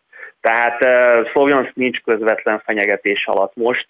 Ez egy hír volt, hogy a sajtót végigjárta, de 23 kilométer az ebben a háborúban rengeteg, egy nagyon pici falut vettek be, de ha hogy a kérdésére válaszoljak, tehát ez igazi stratégiai célpont az oroszok számára stratégiai, politikai célpont a Szlovjansk és Kramatorsk. Tehát ebben az értelemben Bakhmut tényleg nem annyira fontos. Csak ahhoz, hogy eljussanak Szlovjanskhoz és Kramatorskhoz kell Bakhmut, tehát Bakhmut mégis fontos. Tehát amikor azt mondják, különösen most nyugatról azt, hogy Bakhmut nem fontos, igazából azt üzenik az ukránoknak, hogy vonuljatok már ki onnan, mert a felőrlő harc az nem nektek kedvez. Tehát amikor Lloyd Austin, az amerikai védelmi miniszter ezt mondja, az voltak éppen üzenet, és a sajtóba is jönnek ki már a Washington Post üzenőfalán, mert gyakorlatilag ilyenkor üzenőfal a Washington Post, meg a New York Times is, hogy nem érdemes maradnotok ukránok eh, Bakhmutban. Azért, mert az igazi célpontja az oroszoknak Szovjansk Kramatorsk, arra kell a csapatokat tehát ugye ezeket a városokat kell. Az az ukrán érv az nem, nem érvényes, hogy akkora veszteséget szenvednek el az oroszok Bakhmut ostroma, ostromakor és ostromáért, ami teljesen irreális, és ez megéri az ukránokkal? Ez az érv lehet, hogy igaz volt hónapokkal ezelőtt, de most már nem. Tehát, hogyha a térképet megnézzük, gyakorlatilag egy zsákba vannak majdnem már az ukrán csapatok, rengeteg ukrán videó is van fönt arról, hogy mennyi eszközt veszítenek, az orosz tüzérség szedi le őket, tehát nem, itt, itt szerintem már nem, hogy egy az egy, hanem valószínűleg több az ukrán halott és sebesült, mint az orosz. Volt olyan időszak, ugye a NATO is kihozott egy becslést, hogy egy az öthöz volt az orosz áldozatok száma. Most ez az időszak valószínűleg az lehetett, amikor a Wagneresek ráengedték a börtönökből kihozott képzetlen embereket az ukránokra, és ott tényleg rendkívül komoly veszteségei voltak az oroszoknak bűnözőkből. Az ukránok viszont rendes polgárokat veszítenek el, akiknek családjuk, tehát sokkal nagyobb az ukrán társadalomra a, a hatás, mint az orosz társadalomra, illetve nem csak az átlag katonákat veszítik el, hanem bizony voltak bent elitalakulatok is. Tehát az ukrán veszteség hiába kisebb összességében a Bakmuti csatában, de mi a, mi a tartalma? Tehát nagyobb, bizonyos értem az ukrán társadalom nagyobb hatással van, mint az oroszra, és ilyen értelemben viszont az oroszoknak kedvez ez a, ez a modern kori Verdun. Uh-huh. Hát Bahmut nevét nem csak most emlegetjük, valószínűleg ennek a háborúnak az egyik szimbolikus települése lesz, akárhogyan is dől el a háború. Köszönöm szépen, hogy itt volt velünk, és ezeket elmondta. Demko Attila, az MCC geopolitikai műhelyének vezetője volt a vonalban. Viszont hallásra!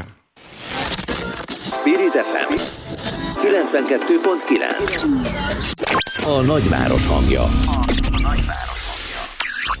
Határozati javaslatot nyújt be a gyermekek védelme érdekében az LMP a parlamentnek. Hon Krisztinát, a párt népjóléti és családügyi szakszóvivőjét kapcsoljuk. Jó reggelt kívánok! Jó reggelt kívánok! Ez a gyermekvédelem, ez egy nagyon tág fogalom, úgyhogy ezt most szűkítsük le, hogy igazából miről szól az önök határozati javaslata. Hát konkrétan több pontban megfogalmazzuk azt, hogy szerintünk hol kéne a gyermekvédelmi rendszeren például javítani. Tehát kezdve a dolgozók megbecsülésétől egészen addig, hogy ide lenne megemelni a családi pótlékot, sok minden tartalmaz ez a határozati javaslat, illetve lesz majd még ennek folytatása is.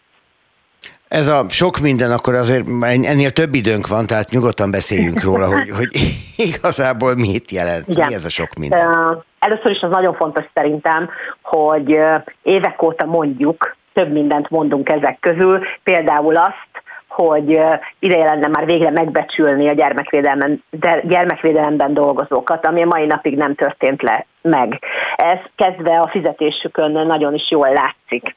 A másik az, hogy a testi épségük védelméről sem gondoskodik a kormány megfelelően. Gondoljunk csak arra, hogy néhány évvel ezelőtt nem is olyan rég történt az, hogy a hivatalában meggyilkoltak egy gyermekvédelemben dolgozó munkavállalót, ami hát az után nem történt semmi különös, és igazából nem láttuk azt, hogy a kormány bármilyen lépést tett volna annak érdekében, hogy a jövőben ilyen esetek ne fordulhassanak elő.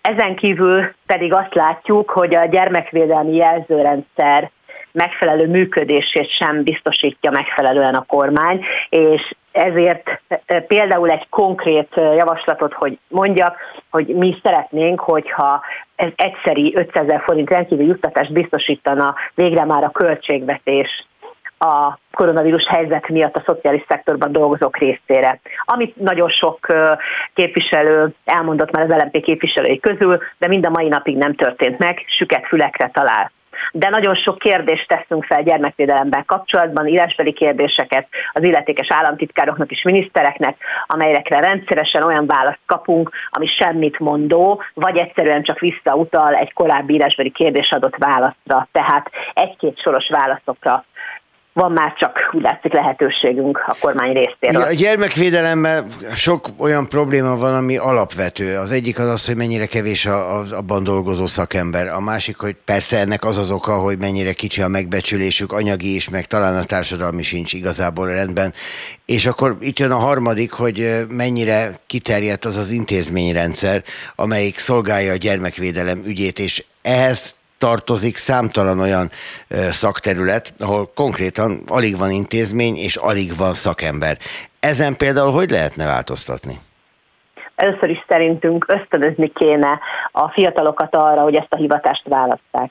Ennek pedig egyik formája ugye a fizetés emelése, és az, hogy meg vannak becsülve a dolgozók, hiszen látjuk, hogy ma az állam az egyik legrosszabb foglalkoztató. Legkevésbé becsüli meg a, az általa foglalkoztatottakat, anyagi szinten is.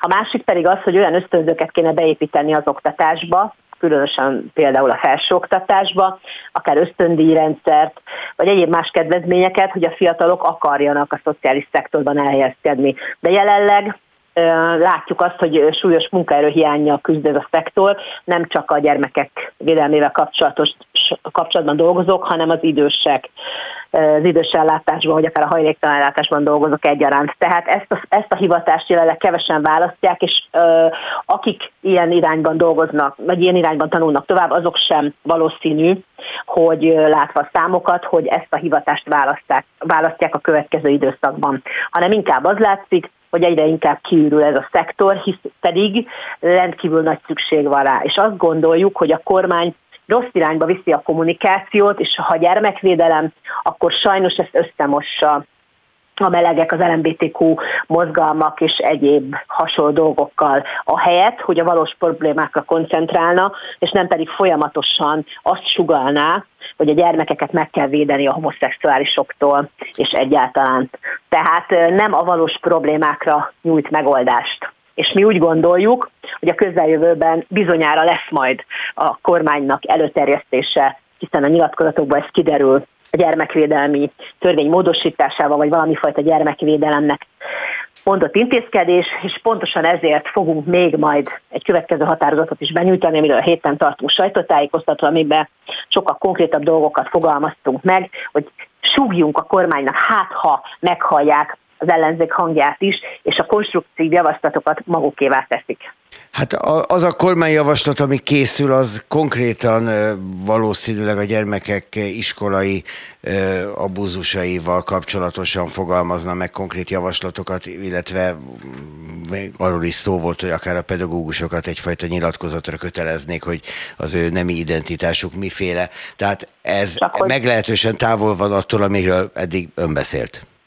Ez pontosan így van, és hogyha teljesen őszinték akarunk lenni, akkor az utóbbi időben más kérdést szinte nem is nagyon kapunk a kormánypárti sajtótól, mint azt, hogy annak idején miért nem szavaztuk meg a gyermekvédelmi törvényt amit ugye a Fidesz beterjesztett körülbelül egy ilyen két év ezelőtt, nagyon egyszerűen meg tudom fogalmazni rá választ, azért, mert nem arról szólt, amiről kellett volna.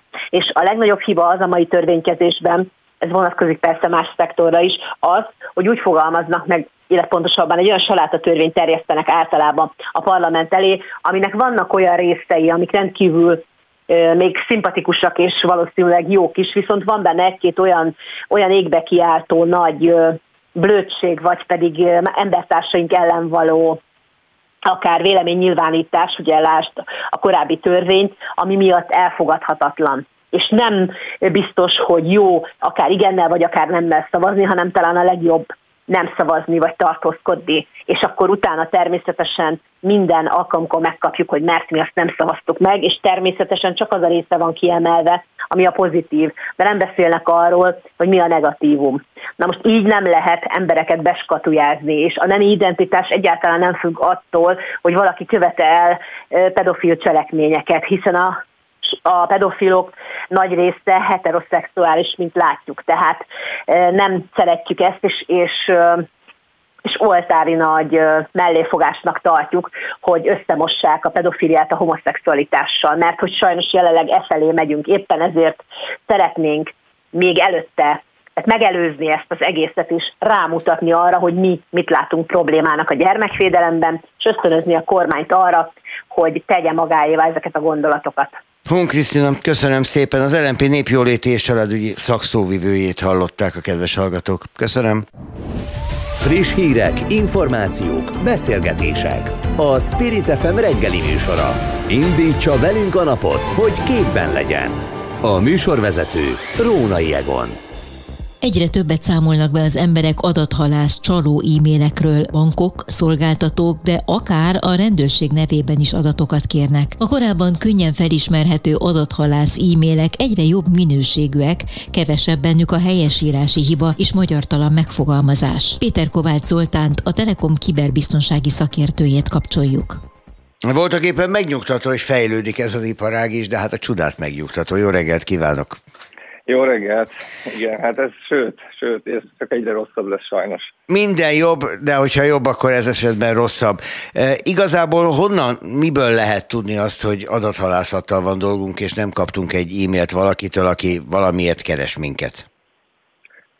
Nagyon nehéz kérdés, pont ezért a leginkább a felhasználókon múlik. Tehát itt ez az a szintje ennek a témának, a kiberbűnözésnek úgymond, amit leginkább tényleg a felhasználói szinten a tudatosság növelésével lehet megfogni. Jó, én például személy szerint három órával ezelőtt kaptam az utolsó ilyen SMS-t, egy olyan egy Netflixes tartozásomról, ami természetesen egyébként nincsen. Jaj, azt ami... én is szoktam kapni. Igen, hogy lejárt a, a nem tudom micsoda, Igen. és azonnal újítsam meg. Igen, én most, most konkrétan netflixhivatalos.com, azt hiszem, ezt a ezt a szájtot, ezt a domént küldték az üzenetben. Nagyon nehéz ez a kérdés, ugyanis pont az, az, az egyik probléma pont, amit az előbb is említett, hogy, hogy iszonyatosan jól felzárkóztak a magyar nyelvterület sajátosságaihoz, valószínűsíthetően azért, mert vannak azért már magyar játékosok is a területen.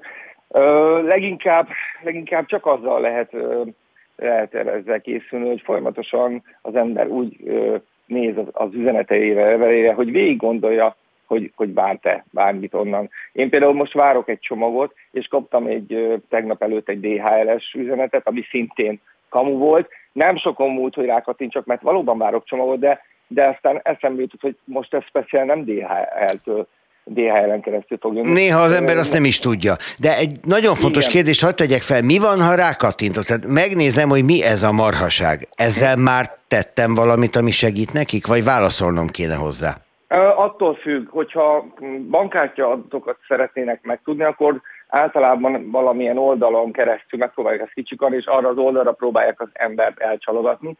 Tehát akkor még magával a kattintással nagy bajt nem tettünk. Viszont sokszor az történik, hogy magával a kattintással már egy letöltést akarnak a gépünkre elindítani, egy valamilyen olyan kis eszköznek a letöltését, ami aztán később vagy lopja tőlünk az adatokat, akár bankkártyadatokat is, vagy megfertőzi a gépünket esetleg zsarolóvírussal. Tehát több, több szintje, meg több lehetőség van itt a támadók részéről, attól is függ egyébként ennek a sikeressége, hogy milyen állapotban van éppen az a rendszer, illetve az a hálózat, ami, amiben van a, a, a számítógépünk. Tehát egy munkahelyi hálózat, ami, aminek van határvédelmi megoldás, egy tűzfa hasonlók, ott valószínűleg jó, jobb eséllyel fognak blokkolódni ezek a, ezek a megnyitási kísérletek, tehát már lehet meg se tudja nyitni a felhasználó. Otthon azért sajnos nagyobb az esély, hogy az ezt meg tudjuk nyitni, de mint mondottam, hogyha itt aztán bekezdenek bekérni mindenféle adatokat, akkor azonnal gyanakodni kell, és nem kell megadni rögtön. Igen, adatot nem adunk meg, csak hogyha mi akartuk, ha mi kezdeményeztük a dolgot, és ha nem, nem ha kérik. Ez egy alapvetés, nem? Így van, így van egy alapvetés. De akkor az SMS-ekre hadd térünk vissza, mert ez valóban egy új elem, és, és nagyon hirtelen terjedő elem. Itt van, most megkerestem a telefonomban, mert megvan benne jellemző módon. Ez a Netflixes én üzenet például. Is nekik, én néha Na de ezt akartam kérdezni, hogy ezt lehet? Tehát az SMS-ben érkező teljesen kamu üzenettel mit lehet elérniük? Mármint, hogy mit lehet kezdeni? Igen, tehát mit akarnak tőlem, amikor azt mondják, hogy utolsó figyelmeztetés? Hát jó, köszönöm. Azt, azt szeretnék, hogy ott az, a, ugye általában van bent egy link, egy URL, egy az üzenetben, legalábbis amiket én kaptam, azokban általában volt, és azt szeretnék, hogy az ember attól fél be, hogy tényleg valamelyik, valami, valahol tartozása van, és azért a magyar embernek a sárga csekk frász jelensége szerintem megvan még, több generáción keresztül átívelve. Tehát, hogy egyszerűen, hogy jaj, nehogy tartozásom legyen, megnyomja, rákattint arra és úgy automatikusan ugye az okostelefonok az SMS-ekből is már egy böngészőben megnyitják az adott órát. Na de addig ne féljünk, amíg csak elolvastuk, ugye? Tehát ez egy nagyon fontos dolog. Félni. Addig nem kell félni. Addig nem kell félni. Hát na, igazából ezzel ellen nagyon nem is tudunk mit tenni, mert megérkezik a telefonunkra, és, és hát valószínűleg el fogjuk olvasni, mert, mert mert már ha, ha jön egy olyan automata számról, ugye vannak ezek a számok, ahonnan jönnek tipikusan ilyen SMS-ek, akkor az ember ugye látja, hogy nem egy ismerősétől jött, viszont jönnek ilyenek valóban valódi előfizetésekkel kapcsolatban is időnként, ezért az ember el fogja olvasni, viszont nem szabad kattintani, ez a legfontosabb, és pontosan, ahogy ön is mondta, hogyha ne Isten kattintottunk, akkor viszont ha adatokat kérnek tőlünk, akkor ott azonnal álljunk meg egy Na de ha csak a logikánkat használnánk, na most ezt megnyitottam. Utolsó figyelmeztetés a fiókjának korlátozása előtt kérjük, erősítse meg adatait 24 órán belül. Na most, ha végig gondoljuk, az utolsó figyelmeztetés ugye nyilván arról szól, hogy nem fizettem. Ahhoz nem az adataimra van szüksége, hanem a pénzemre. Tehát nem azt írja, hogy küldjek pénzt, hanem azt írja, hogy adjak adatot. Tök Igen, logikátlan ha belegondolunk, hogyan sikerülhet nekik mégis ezzel, ezzel az ilyen típusú támadásokkal pénzt keresni, úgymond monetizálni a butaságot? Hát úgy, hogy nem is a butaságot, a figyelmetlenséget, úgy, hogy sokan vagyunk, nagyon sok embernek küldik, és vannak, akik aztán mégis meg, megadják. Annak idején volt egy, egy csapat, akinek a, a, a nem ilyen típusú, sokkal szofisztikáltabb és technikai támadás volt, amit a, és, és zsarolóvírusos támadás volt. Nál, ő, náluk úgy volt kb. 60 millió dollár pár hónap alatt a hasznuk, a, amit ö, természetesen ugye adómentesen kerestek, ami, hogy, hogy körülbelül egy százaléka volt a, a célpontjaiknak, aki, aki, aki bedőlt a, vagy aki megfertőződött, inkább így mondom, akinek sikerült megfertőzni a gépét, egy, egy százalék. És ezzel sikerült pár hónap alatt ezzel az egy százalékkal 60 millió dollárt keresni. Tehát, hogy most Magyarország persze sokkal kisebb piac, idézőjelbe téve a piacot, de, de még mindig elég sokan vagyunk ahhoz, hogy, hogy, hogy még mindig történjen jó néhány napi szinten jó néhány ilyen sikeres átverés. Ugye az is kezd elterjedni, hogy simán felhívják az ember telefonon, és nem is tört magyarsággal, hiszen magyar a bűnöző. Elkezdik kérni az adatokat, mintha ők egy pénzintézet nevében járnák, járnának el, egy szolgáltató nevében járnának el. Tehát egy olyan kommunikációt létesítenek velünk, amit egyébként megtenne bármely cég is. Így van, és egyébként, ha jól pont most kaptak talán, vagy most kapcsoltak le egy ilyen bandát, aki az egyik pénzintézet nevében ilyesmiket művelt. Ez aztán már tényleg nem is a kiber hm, támadások szintje, azt gondolom, hogy már semmi másról nincs mint egy, mint a bármilyen, akár 80-as években elkövetett analóg csalásokról, amivel kapcsolatban továbbra is igaz, hogy a tudatossága, a tudatosítással lehet védekezni, tehát hogy minél több helyen, minél többször felhívjuk a figyelmet arra, főleg azoknak, akik, akik ilyen szempontból sebezhetőbbek, tehát idősek, akik, vagy akik, tipikusan egyébként ők, de úgy bárki, egy embertársaink, akik, akik, akik vélhetően átverhetőbbek, hogy, hogy legyenek, legyenek nagyon óvatosak, és ezt már ott tartunk, hogy heti szinten lehet figyelmeztetni sajnos a körülöttünk élő. Na de ha élő. itt tartunk, akkor miért nincs ezügyben oktatás? Miért nincs ezügyben például az általános és középiskolákban oktatás, hogy legalább azok a srácok, akik most nőnek fel és kapják az első okos telefonjukat, kapják az első laptopot a kezükben, vagy valamiféle eszközt, ők már tudják azt, hogy mi az, amire vigyázniuk kell? Egyébként nagyon jó a kérdés, és azt gondolom hamarosan meg is fog jelenni, akár mint a környezetismeret, akár csak a környezetismeret óra részeként esetleg.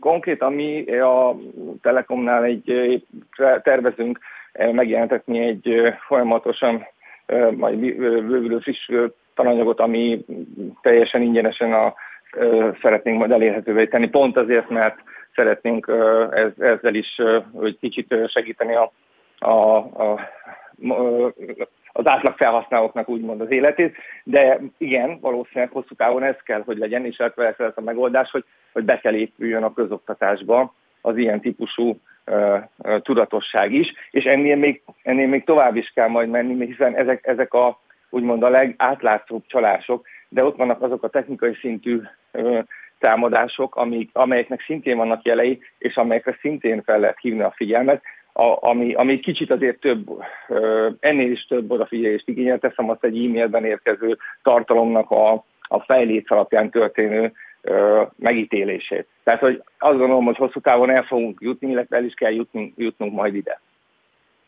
Vannak itt, az én kolléganőm küldte hát az imént olyan dokumentumok, amit például ő kapott, pedofil tartalom a laptopon.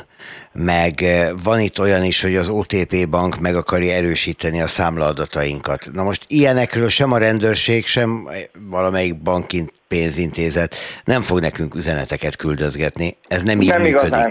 Sőt, egyébként ez ilyen mondhatni reneszánszát éri ez a ez a hatósággal fenyegetés. Most a pedofil tartalom az talán, talán egy újabb, de hogy már a 90-es évek végén megjelent egy olyan, jelentek olyan vírusok, amelyek nem sok mindent csináltak, nem voltak ezek túl okos vírusok, csak megjelenítettek egy, látszó, egy hivatalosnak tűnő képet, amin össze volt montázsolva akár egy olyan bután és egyszerűen egy amerikai csillag és egy magyar köztársasági elnök fotója, és egy magyar, egy, igen, egy magyar szervezetnek egy félig rosszul fordított elnevezés, ami, ami azt állított, hogy tiltott tartalomat találtak a gépünkön, és mivel ez jelent meg a, a gépen, akár háttérképnek, tehát ennyit tudott mondjuk csinálni az adott program, azért egy, egy, a, a gépet csak tényleg felhasználó szinten használó és akár el Isten mondjuk ezt mondjuk idősebb felhasználó tényleg meg tudott akár ijedni, nem azért, mert ő neki bármi ilyen tartalom lett volna a gépén, hanem hogy ténylegesen őt ilyennel vágolják.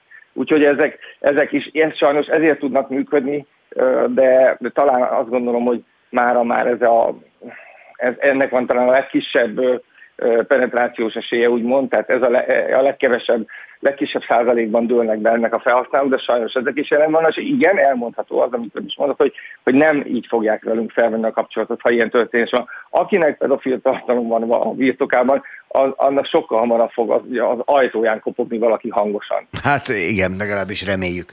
Reméljük, így van. Egy, akkor, mint alapszabály, az nem baj, ha elolvassuk, az a baj, ha kattintunk. Ha telefon, ha, ha a Alapvetően igen, alapvetően igen, ha megnyitottuk, akkor, akkor attól még nem kell bánni, de ne, nem szabad rutinból kattintani. Egyébként, hogyha ha mondhatok ilyet, egy otthoni, otthoni felhasználása, egy teljesen ingyenes, és ezért azt gondolom reklámnak sem minősül dolog, hogy én is mit használok, meg a szüleimnél mit használok egy plusz kiegészítés védelemként.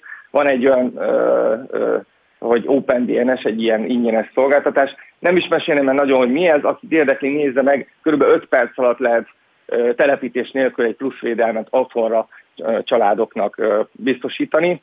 Úgyhogy ami ez a, ennek a védelemnek az alapja az, hogy a bizonyos típusú ilyen helyeket, doméneket tud, tud el, előre, úgymond, hogy ilyen célra használják a támadók, és egyszerűen az oda, oda irányuló forgalmat blokkolja. Ez nagyon fontos, mert véletlenül kattintottunk, és mondjuk nem a adathalász típusú, hanem valami olyan oldal ez, ami szeretné a gépünket megfertőzni, akkor ezt a oldal megnyitását tudja blokkolni. OpenDNS, jó, megjegyeztük. OpenDNS, ezt azért tudom, azért mert nem mondom, hogy ingyenes, semmiféle, tehát semmi nem Ezért mertem én is megismételni.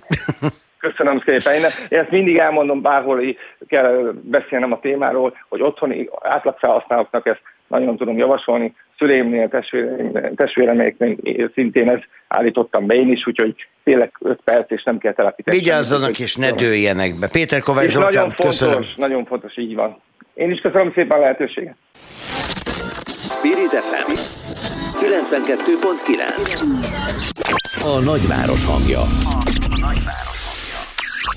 Nem jutott az Európa Liga 8 döntőjébe a Ferencváros. Idegenben és Budapesten is kikapott a csapata a Bayer Leverkusentől. A német együttes két győzelemmel 4 0 gól különbséggel jutott a legjobb 8 csapat közé. Hegyi Iván sport szakújságíróval elemezzük a Ferencváros nemzetközi kupa szereplését. Jó reggelt, Iván, szerbusz! Jó reggelt kívánok a hallgatóknak, szia! Elintézhetjük ezt annyival, hogy papírforma és kész? Hát abszolút nyilvánvaló volt, hogy már a pályán látottak alapján, hogy ez más kávéház, pedig a Bundesliga nem a legjobb napjait éli egyébként, gondolok a Lipcse 7 0 megsemmisítő vereségére, vagy hát egy csomó, tehát mondjuk a Szent Zsiloáztól kikapott a Union Berlin simán, kiesett a Freiburg, kiesett a Frankfurt, gyakorlatilag a Bayern München az egyedülalkodó és a Leverkusen maradt versenyben.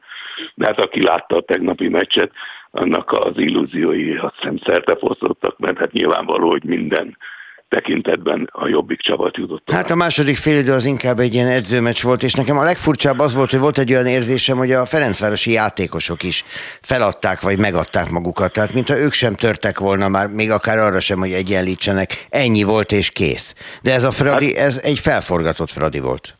Ez így van, azonban azt hiszem, hogy ez a differencia bármilyen tekintetben meg lett volna. Tehát olyannyira igazad van, hogy a Kicker sportmagazin, amely hát mégiscsak egy hogy mondjam, etalonnak számít a nemzetközi sportéletben, ugyanazt mondta, amit te, ugyanazt írta pontosabban. Tehát, hogy a második fél és inkább hasonlított edzőmérkőzésre, mint Kuba találkozóra. De hát nem a Ferencváros szégyene ez, mert a Ferencváros nagyon nagy handicappel indul Európában hiszen egy olyan környezetből jön, amelyhez hasonló nincs ebben a közegben. Már úgy értem, ilyen, tehát mondjuk tavasszal az Európában, ahol ilyen bajnoki háttér van, vagy ilyen versenytárs nélküli bajnokság. És hát azzal is handicappel indul, hogy ismerjük el, hogy ugye nem az a lényeg, hogy tízszeres az érték a Leverkusennek, mert a pályán ez nem mutatkozik, meg 10 0 eredmény a futballban gyakorlatilag nincs. Bár a hogy a stratégiai partner Azerbajdzsán még a 90-es években 10 0 megverte Franciaország, de azért az ritkaság. Mi meg Salvadort 10 1 de hát hol van az? Hát, na jó, várjál, az azért, na, vb volt. Hát, ugye? Ne, ne, ne, azért azt nem hagyom bántani nyilasiékat, tehát Tehát azért de, de szeretnél egy VB győzelmet, egy 1 0 VB győzelmet is látni. Én, még, én még voltam, láttam magyar csapatot ében, de ne veszünk el ebben. Ezzel nagyon, keve, nagyon kevesek közé tartozom ebben az országban. Már úgy értem, hogy személyesen láttam, de hagyjuk is. Iván, én tegnap az, este azt mondtam, Ferencvárosnak, hogy... Tehát azt akartam mondani, hogy a 10-0 az nem lesz 10-0, de a tízszeres különbség annyiban megvan, hogy minden poszton jobb játékost állít ki a Leverkusen is, amely egyébként most a Bundesligában ugye a kilencedik helyen áll. Tehát látható volt a technikai és a gyorsasági különbség. És hát ezt nem lehet ellensúlyozni.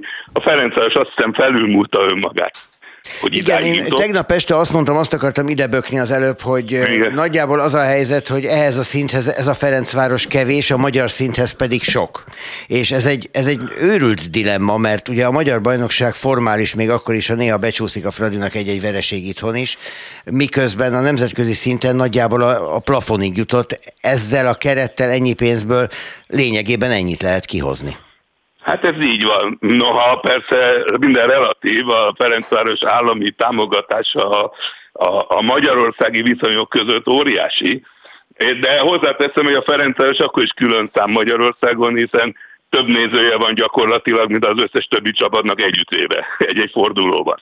Tehát ugye a Ferencváros menti meg az NB1 néző átlagát 3000-re, mert különben ezer nézők lennének, Ez így van. még feljavítva is.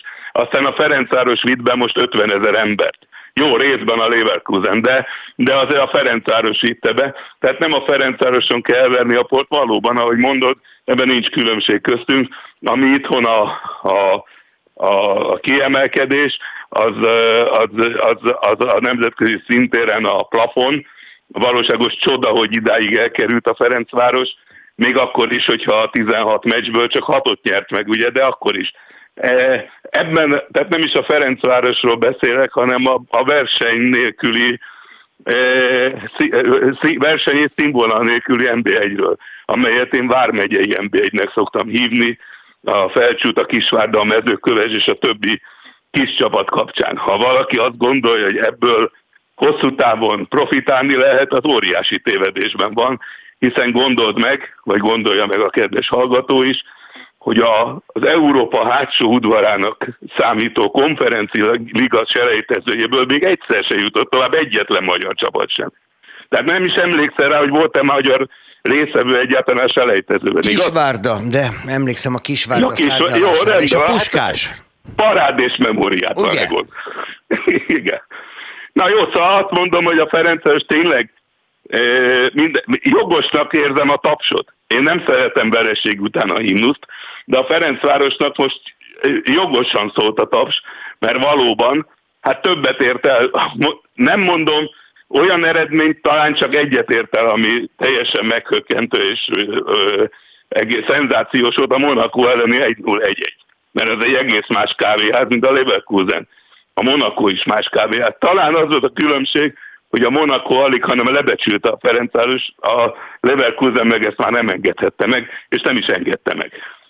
Jogos volt a taps, legyen ez most a végszó, aztán a foci elemzését hagyjuk egy kicsit későbbre, szerintem fogunk tudni erről még beszélni. Hegyi Iván, köszönöm szépen! Én köszönöm meg, viszont hallásra. Szervusz, szervusz. Itt van a ma reggeli szerkesztőnk Somodi Solymos Eszter a legfrissebb hírekkel, majd aztán kilenckor lesznek politikai hírek is, de te ilyenkor nem ezzel szoktál készülni. Hanem most mit hoztál? Tegnap megígértük a hallgatóknak, hogy tudósítani fogunk a Tyúk TV-ről, úgyhogy tudósítással Ó, készültem.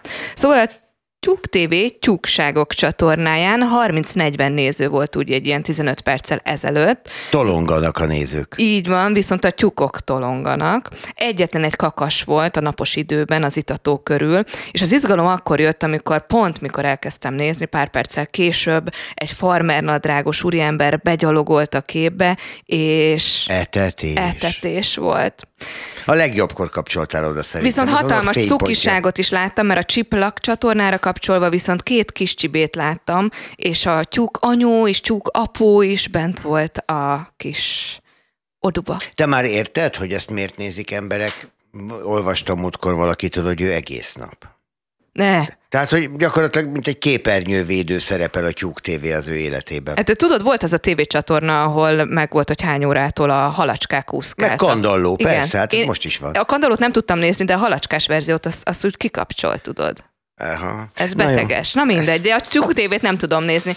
De viszont még készültem nagyon érdekes hírrel. Ennél is érdekesebb? Ennél is érdekesebb. Képzeld, baby boom van.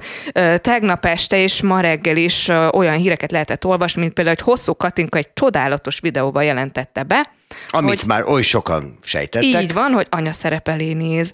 És az index.hu pedig anya azt olvas... szerep. Ez Igen. olyan, mint a pocaklakó. Ugye? Jaj.